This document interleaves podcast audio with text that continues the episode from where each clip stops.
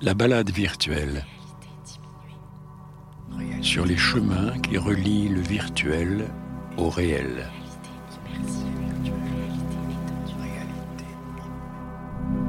La balade virtuelle à Venise. Chaque année depuis trois ans, le petit monde de la VR entre en effervescence entre fin août et début septembre. Les professionnels de tous les pays convergent alors vers le Venise VR, la sélection VR de la Mostra de Venise. Nous y sommes partis en balade, et c'est sur une superbe petite île de la lagune que nous avons découvert quelques chefs-d'œuvre et rencontré leurs créatrices et créateurs.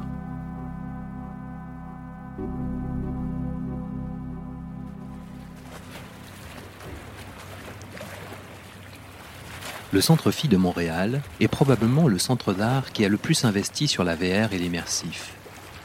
Depuis cinq ans se succèdent expositions et installations dans ce lieu dédié à l'art et aux technologies.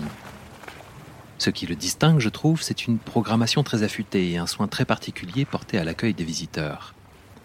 À Venise, le Centre Phi participe pendant toute la Biennale d'art avec une exposition de réalité virtuelle. Dans un palazzo au bord du Grand Canal, sont présentés notamment le travail de figures bien connues de l'art contemporain, comme Marina Abramovic et Olafur Eliasson.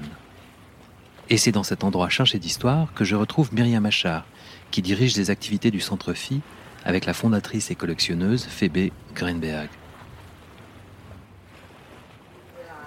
Donc bonjour Myriam. Bonjour Fabien. Myriam du Centre Phi, euh, tu as organisé cette exposition ici à Venise. Donc ici, on est où? On est dans une galerie qui s'appelle euh, Carezzonico. C'est un lieu qui, euh, normalement, est, vide la plupart du temps, mais qui, de temps en temps, euh, est loué par des gens comme nous pour faire des pop-up. On est en face de Palazzo Grassi. Bon, extraordinaire. Hein. C'est-à-dire que du Grand Canal, on voit des panneaux, centre-fille, réalité virtuelle, entrée gratuite. Ça, c'est assez. Euh, je pense que c'est la première fois que c'est possible comme ça aussi facilement. Bon, super. Et d'où est venue l'idée de faire ça? L'idée est venue de Phoebe, Phoebe Greenberg, qui est notre fondatrice et directrice. Cette année, en fait, 2019, pour nous, c'est le début d'un nouveau cycle. C'est-à-dire que ça fait sept ans que le Centre Phi est ouvert, qu'on propose des expositions, des installations. Le Centre Phi, c'est un lieu donc physique dans le Vieux-Montréal qui est un, espace multidisciplinaire. Bon, je trouve ça un peu réducteur de dire ça, mais c'est ça parce qu'on présente des concerts, on présente des projections de films, on, on présente beaucoup de conférences, on fait beaucoup de panels, on aime beaucoup réfléchir, mais 80% de notre programmation est vraiment dédiée à présenter des expositions qui sont à l'intersection entre les arts et les technologies. Donc là, ça fait sept ans que le centre est ouvert. On s'est dit que cette année, c'était le, moment pour nous de nous tourner, si tu veux, vers l'international et d'essayer donc de toute cette expertise qu'on a acquise au fil des années à Montréal. En anglais, on dirait to put it on the road. C'est vraiment le but, faire tourner, faire tourner exactement. Ultimement, nous, notre but, c'est de démocratiser l'accès aux nouvelles technologies. Parce que c'est vraiment, euh, c'est les happy few qui ont accès à des, des casques de VR, etc. Et nous, on trouve que c'est important que tout le monde puisse tester au moins une fois des œuvres de réalité virtuelle. D'accord. Donc, on a commencé l'année avec une installation qu'on a faite à, New York, au Rockefeller Center, l'installation de Spheres. Mhm. Ensuite, on était à Tribeca, où on a fait trois installations aussi. On est allé au Luxembourg, où on a fait une grosse installation, une grosse exposition. On est à Venise depuis le début mai, on y, sera présent jusqu'à la fin octobre. Euh, et en plus d'être ici dans le cadre de la Biennale d'art contemporain, on a aussi deux installations au Festival de films. Donc, Vous êtes partout. On, ben, on essaye, tu vois. Euh, comme je le disais, c'est vraiment pour nous important de, que les gens qui expérimentent de la VR, par exemple, pour la première fois, que ce soit fait dans les meilleures conditions possibles. Parce que sinon, ça pourrait être des détracteurs, tu vois. Ouais. Et on veut pas ça. Donc créer des bonnes conditions d'expérience de, réalité virtuelle et amener ça après, euh, par exemple ici à Venise. Ouais. Euh, là, il y a quand même un, un focus particulier qui est celui de l'art contemporain. Oui. Alors, il faut savoir qu'avant de créer le Centre Phi, Phoebe, elle a créé une fondation pour l'art contemporain à Montréal aussi, qui existe toujours. Et euh, donc, pour elle, l'art contemporain est une passion. Ça a toujours été une passion. Et quand elle a réalisé, ou quand on a réalisé ensemble que de grands artistes d'art contemporain s'intéressaient à la réalité virtuelle, comme par exemple Laurie Anderson, comme Marina Abramovic, comme euh, Olafur Eliasson, comme Anish Kapoor, on s'est dit, ben, ce sont nos passions. Mhm. Alors, l'art contemporain qui rencontre les nouvelles les technologies, on veut le présenter, on veut que les gens y aient accès. Et c'est pour ça qu'on a décidé, donc ici à Venise, de, si tu veux, dédier une galerie euh, à, à ces œuvres de grands artistes. D'accord. Donc là, ce que le FI présente ici à Venise, vous avez quoi Cinq travaux ici dans la galerie? On a, oui, cinq, exact. Tu peux nous les décrire un peu, euh, ce qu'on a, parce qu'on a des choses très variées. Oui, c'est très très varié. Donc si on va du côté de l'art contemporain, bon, on a une œuvre de hum, Marina Abramovic mhm. euh, qui sonne l'alarme euh, autour du climat qui fout le camp. Mhm. Donc c'est une œuvre qui s'appelle Rising. Ensuite, on a une œuvre de hum, Olafur Eliasson grand artiste. On a une œuvre de Nathalie Joberg et une œuvre de Anthony Gourmet. Il faut savoir que ces quatre œuvres-là ont été produites par un studio, une maison euh, basée à Londres qui s'appelle Acute Art. Mhm. Et Acute Art, ils sont en train vraiment de convaincre les plus grands de produire. Là, je sais, tu vois, c'est pas un secret, Ai Weiwei est en train de produire sa première œuvre de réalité virtuelle mhm. avec eux. D'accord. Quand on a rencontré les gens de Acute Art, ça a tout de suite été like-minded people, mhm. love at first sight. Mhm. Et ils sont venus à Montréal, ils ont vu ce qu'on fait et ils nous ont dit, mais nous, on veut travailler avec vous. Mhm. Parce que ça revient à ce que je disais, on veut que les œuvres soient présentées dans le meilleur contexte possible. Et ils ont vu que nous, on pouvait faire ça. Donc ça, c'est la galerie 1. Et puis la galerie 2, c'est une œuvre qui s'appelle Believe Your Eyes peux pas trop en dire parce qu'on veut quand même garder le mystère. C'est une œuvre qui est produite par euh, Punch Drunk.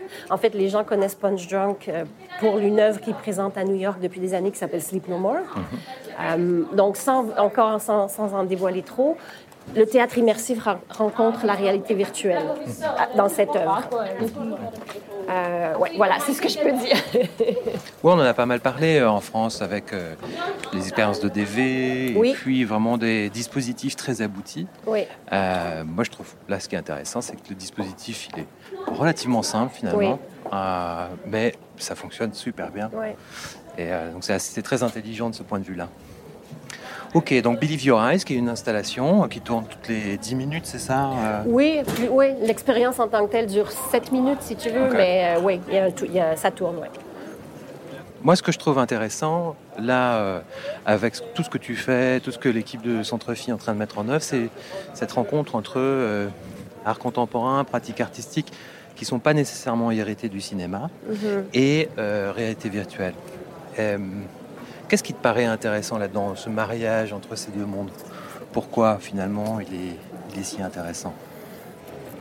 Une œuvre me plaît en général parce qu'elle vient me toucher, elle vient me chercher. Mhm. C'est sûr que bon, je, vais voir un film, je peux être touché, je vais voir une pièce de théâtre, je peux être touché, je vais voir un spectacle de danse, je peux être touché. Mais ce que la technologie ou ce que la réalité virtuelle apporte, c'est que ça amplifie, pour moi, ça mhm. amplifie les émotions. Mhm. Il n'est pas rare que je sorte d'une œuvre euh, de réalité virtuelle en, larmes. Euh, ça m'arrive, ça m'arrive souvent. Donc c'est vraiment le médium, je trouve qu'il amplifie les sensations. Et ça, moi, ça me parle, ça me parle énormément. Après, il faut qu'il y ait une histoire, évidemment. Tu vois, l'histoire est très importante dans ces œuvres-là. En fait, Phoebe a donné une fois une interview, je ne sais plus à qui, et elle a dit l'art est sacré, peu importe la technologie. Et ça, mhm. c'est très important et c'est très vrai. Et donc là, tu penses que la réalité virtuelle est un bon moyen de d'amplifier des expressions artistiques moi, je crois que oui. Je crois, je crois aussi. Hein, C'est juste pour avoir vraiment ton, point de vue là-dessus. Oui, tout à fait. J'en suis même complètement convaincu. C'est qu'il y a vraiment quelque chose que les artistes savent très bien faire. C'est communiquer le sensible. C'est leur métier. C'est ce qu'ils font toute la journée. Tout à fait. Et euh, communiquer une sensibilité, ça peut vraiment être intéressant de le faire en VR. Hein. J'ai l'impression que c'est aussi beaucoup un voyage que les artistes font. Beaucoup d'artistes ont envie d'en faire. Ouais. Jusqu'à présent, là, est-ce que tu observes des initiatives ou des artistes qui viennent euh, à vous, à filles, avec des envies, des projets? Est-ce que tu sens qu'il y a une sorte d'effervescence euh, autour de ça? Ben, tu sais, du, fait qu'on fait de plus en plus de trucs à l'étranger, évidemment, notre non-voyage, mhm. notre réputation voyage aussi, puis je le dis de façon humble, tu vois, je, mais je crois que ce qu'on fait, on le fait bien. Donc oui, il y a de plus en plus d'artistes qui viennent nous voir. Ils viennent, certains viennent nous voir pour nous demander si on est intéressé à investir dans leurs œuvres. Mhm. Certains viennent nous voir pour, qui nous disent, ben, écoutez, on voudrait que vous vous occupiez de la production de nos installations. Certains viennent nous voir pour dire on veut absolument être présent au Centre Phi un jour, comment on fait? Euh, Ou puis d'autres viennent nous voir en disant est-ce que vous voulez distribuer nos œuvres? Mhm. Donc oui, ça vient vraiment de, ça vient de tous les angles, tout à fait. Et c'est, je te dirais que je, on, apprécie cette reconnaissance. On apprécie euh, que les gens pensent à nous et, viennent vers nous parce que ça veut dire que le travail qu'on fait depuis maintenant le centre-fille est ouvert depuis sept ans, mais on est vraiment dans la VR depuis cinq ans. Mhm. Ben, ça paye maintenant. Et je mets le, ça paye entre guillemets. c'est un retour qui. Euh, et c'est très drôle parce que je le dis, je pense que c'est important. Dans la semaine qui a suivi euh, l'annonce de quelles œuvres allaient être présentées à Venise en compétition, mhm. j'ai reçu trois appels d'artistes qui m'ont dit ou qui nous ont dit écoutez, euh, c'est des gens que je connais, certes, mais euh, on aimerait bien que vous soyez le producteur de nos installations. Mhm. Donc, c'était la première fois que ça m'arrivait, mhm. mais ça a été instantané. Donc, euh, c'est un signe, tu vois. Je trouve que c'est, ça, ça, démontre beaucoup de choses. Alors, quand tu dis que ce que vous faites, vous essayez de bien le faire, qu'est-ce que ça veut dire en particulier autour d'une installation artistique? Ben, Ça veut dire que nous, on, contextualise tout ce qu'on présente, tu vois. C'est pas vrai qu'on va présenter une, exposition entière avec quelques chaises et quelques headsets. Mhm. On fait une scénographie pour chacune des œuvres. Il y a une direction artistique qui est très, euh, toujours très puissante, je crois. Mhm. Euh, on mise beaucoup, et ce qu'on fait, je pense, où on est très fort, c'est euh, le fait qu'on on attache beaucoup d'importance au onboarding. Mhm. Et évidemment, ce qui, se passe avant de mettre le casque. En fait, ce que je te dis souvent, c'est que l'expérience, elle doit commencer bien avant que la personne mette le casque sur sa tête. Donc, la préparation, le onboarding est extrêmement important et le outboarding aussi. Et donc, je sais que mes, collègues à Montréal, qui sont en fait les médiateurs de nos expositions, euh, ils, ont, ils jouent un rôle tellement important. Parce que beaucoup de gens, évidemment, qui viennent chez nous, ils n'ont jamais fait de VR. Tu vois, mm-hmm. donc déjà, les gens qui en font pour la première fois, il y a des gens qui ont peur, ils, savent, il y, a une espèce de, ils anticipent qu'est-ce qui va, qu'est-ce qui va se passer. Donc le rôle de nos médiateurs est extrêmement important avant, mm-hmm. mais aussi après, parce que les gens, après avoir fait un test, euh, après avoir fait une expérience, ben, ils veulent échanger, mm-hmm. ils veulent, ils ont des questions, ils veulent euh, savoir est-ce que bon, est-ce que vous avez. Donc leur, leur présence et leur rôle est très très important, et c'est pour ça que quand maintenant on fait on, fait des choses à, hors les murs du centre phi mais on fait toujours une formation pour les, les, médiateurs du lieu où on est présent. Parce mhm. qu'on ne va pas envoyer une équipe à chaque fois, bien sûr, mais euh, il y a une formation qui doit être faite. Par exemple, l'équipe ici à Venise, à, notre galerie, euh, elles ont reçu une formation d'une demi-journée euh, pour être capable de parler des œuvres, les contextualiser, etc. Mhm. Et ça, c'est extrêmement important. Et il y a trop de lieux qui malheureusement ne font pas ça. Bon, c'est clair qu'en festival, tu peux pas vraiment faire ça parce que le, ça va trop vite, c'est comme mhm, ça, ça va mhm, vite. Puis bon, les, professionnels en général, ils passent d'un endroit à l'autre. Mais si une exposition est présentée dans un musée pendant, par exemple, deux mois, trois mois, quatre mois, bien, le rôle des médiateurs est, euh, est essentiel, c'est clé. Vraiment, ça, c'est un phénomène assez intéressant qu'on euh, parce que un des clichés, ou en tout cas quelque chose qui est souvent exprimé à propos de la réalité virtuelle, son côté isolant, le fait qu'on est tout seul dans sa bulle, etc. Et là, dans ce que tu dis, tu soulignes l'importance de la médiation personnelle, mais dans, dans le sens personnalisé euh, on a quelqu'un à qui parler. L'accompagnement. C'est quand même, c'est quand même l'exact opposé de l'isolement et du retranchement sur soi. On est au contraire en train de partager une expérience. Euh, là, avec les gens qui nous entourent, sous le regard des autres en général. Donc, euh, moi, je trouve ça très intime, au contraire, comme, comme type de rapport. parlons justement un peu du public. qui vient dans tes expositions Est-ce que, ça, est que ça marche bien, l'idée d'exposer des, choses immersives? Oui, Tu sens qu'il y a un public qui s'intéresse à ça? Il y a clairement un public. Euh, donc, tu vois, nous, pour chaque exposition, ah, là, je, reviens à Montréal, en fait. Donc, on fait deux expositions par année. Euh, chaque expo dure à peu près quatre mois. Euh, et on a en moyenne 15 000 personnes par expo. On, s'entend, c'est une des expos payantes, donc les gens achètent un billet. Donc, 15 000 personnes pour Montréal, c'est énorme. Tu vois, c'est pas, euh, on n'est pas Paris, on n'est pas New York, ce serait des chiffres autres. Donc, oui, ça marche. Qui vient? Bon, c'est 13 ans et plus déjà. Il y a autant des jeunes, des étudiants, euh, des gens qui sont en tech, que des personnes euh, plus âgées. J'ai une histoire qui m'a touchée et que je raconte souvent. Il y a une œuvre qu'on avait présentée là, il y a deux ans qui s'appelait Life of Us. Mhm. Euh, qui se fait à deux. Donc, tu vois, tu mets ton casque, la personne avec toi met, met son, le casque aussi, et on se voit, tu vois, sous forme d'avatar, mais bon. Et là, il y a deux personnes, je te jure, elles avaient, c'est un couple, ils devaient avoir 80 ans. Ils arrivent, on n'a jamais fait de réalité virtuelle. Euh, et moi, j'étais sur le, plancher de l'expo par hasard. Mhm. Donc, je me suis un peu mise en retrait et je les ai observés. Donc, les collègues expliquent, ils mettent le casque. Et là, l'expérience, à un moment donné, tu sais, il faut bouger, etc. Et, je le dis, regarde, j'en ai des frissons encore.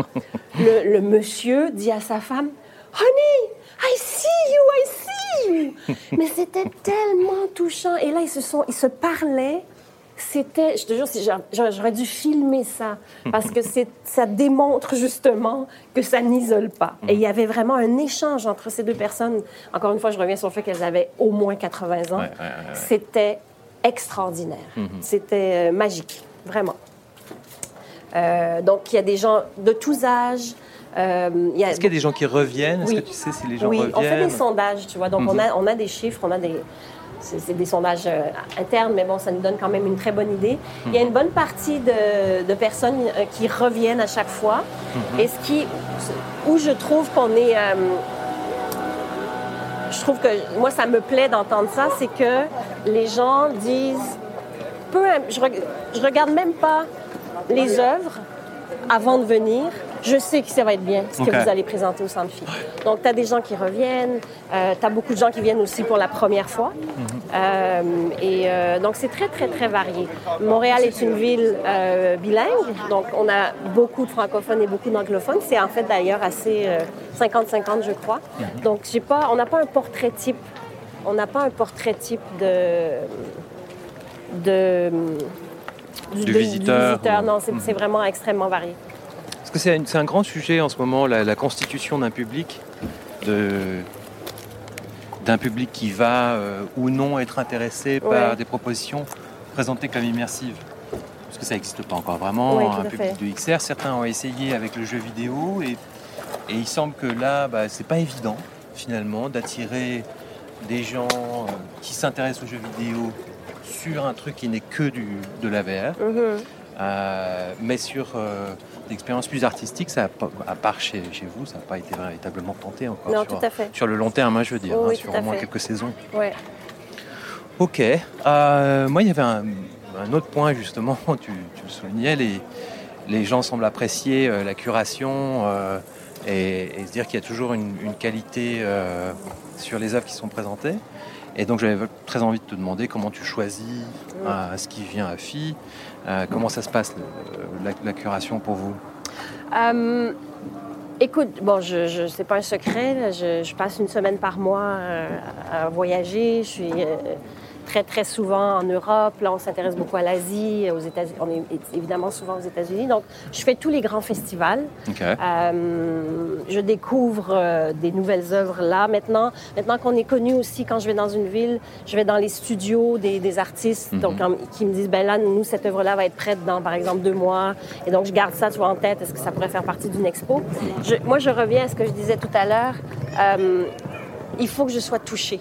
Tu mhm. vois, il faut, une œuvre, pour moi, va faire partie de mon, euh, disons, d'un corpus d'expo si elle m'a si elle m'a touchée. Je peux pas dire si elle m'a fait rire parce qu'il n'y a pas beaucoup d'œuvres qui font rire en VR. Je ne sais pas si tu as déjà remarqué. Il y en a d'ailleurs une ici à, Venise où je me dis ah enfin j'ai mhm. rigolé. Laquelle?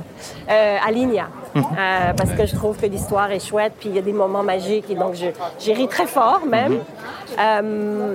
mais donc tu vois, donc évidemment, Euh, il faut, je reviens aussi sur l'importance de l'histoire. Mhm. il, faut qu'il y ait une histoire dans, dans, dans, dans les œuvres qu'on présente.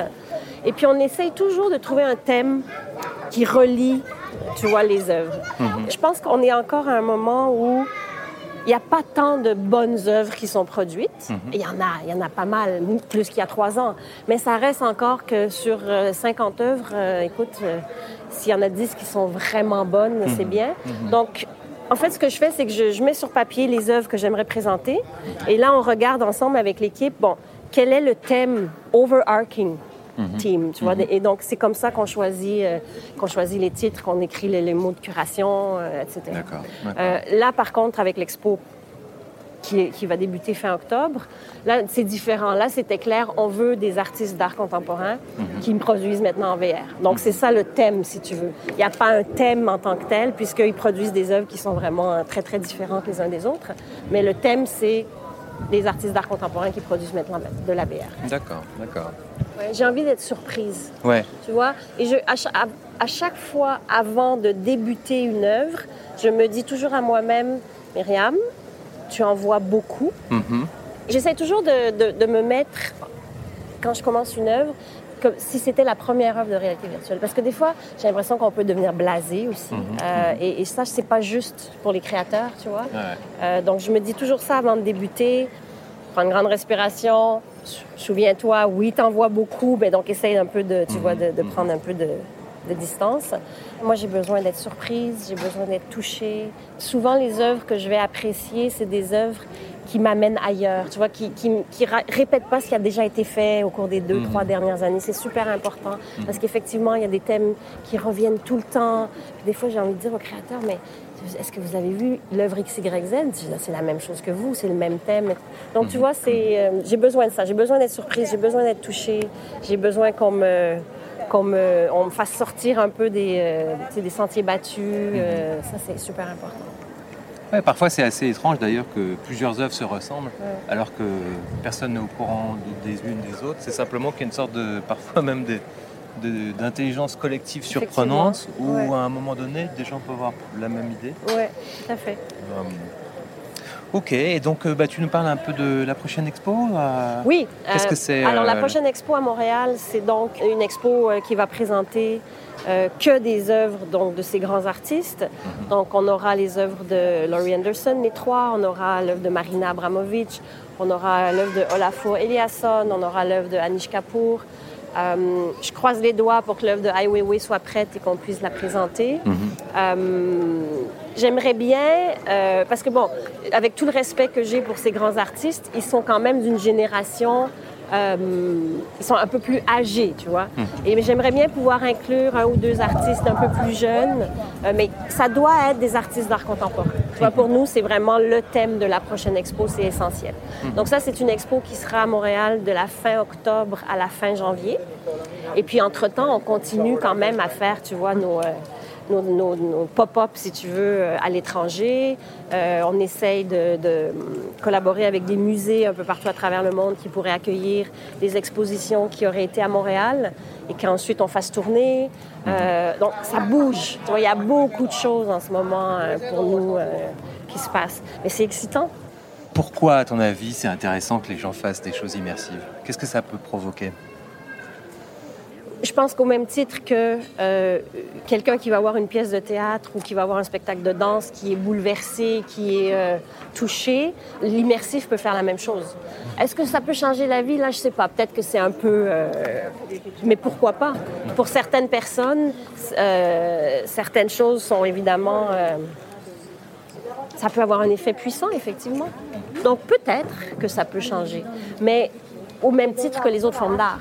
Tu vois, je pense, je, ne dis pas que les, œuvres ou l'immersif est là en haut et que le théâtre, la danse, c'est une sous-forme. Pas du tout. Pour moi, c'est c'est une, autre forme d'art qui est euh, qui, peut oui qui, qui peut être très puissante.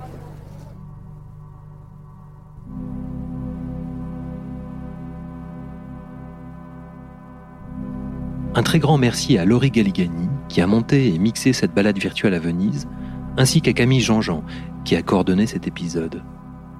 La balade virtuelle est une émission produite par Fabula et présentée par Fabien Sioufi, avec le soutien de son partenaire fondateur AFXR, l'association française de la XR. Nous remercions aussi notre partenaire de diffusion Métamédia, le blog de veille technologique de France TV.